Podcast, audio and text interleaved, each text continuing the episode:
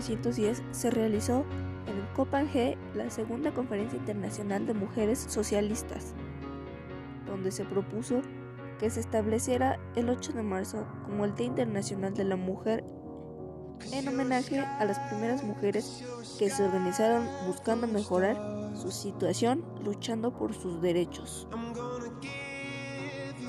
La década de 1960, los cambios en el mundo dieron impulso a los nuevos movimientos feministas. Se propusieron demostrar los perjuicios que existían en el mundo sobre tareas naturalmente femeninas o masculinas. La labor de estos grupos permitió superar la discriminación política, económica y social que sufrían las mujeres.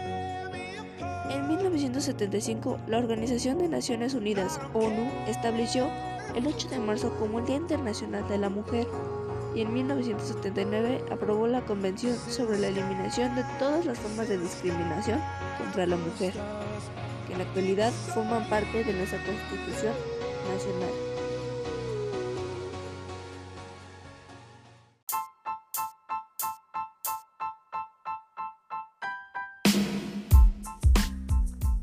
El salario femenino, al igual que el de los niños, era controlado por los padres y esposos.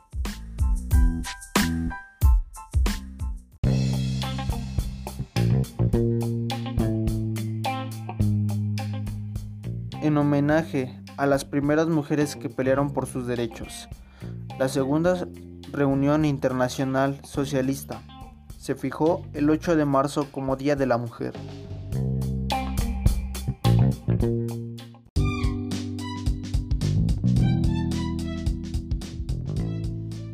...1912...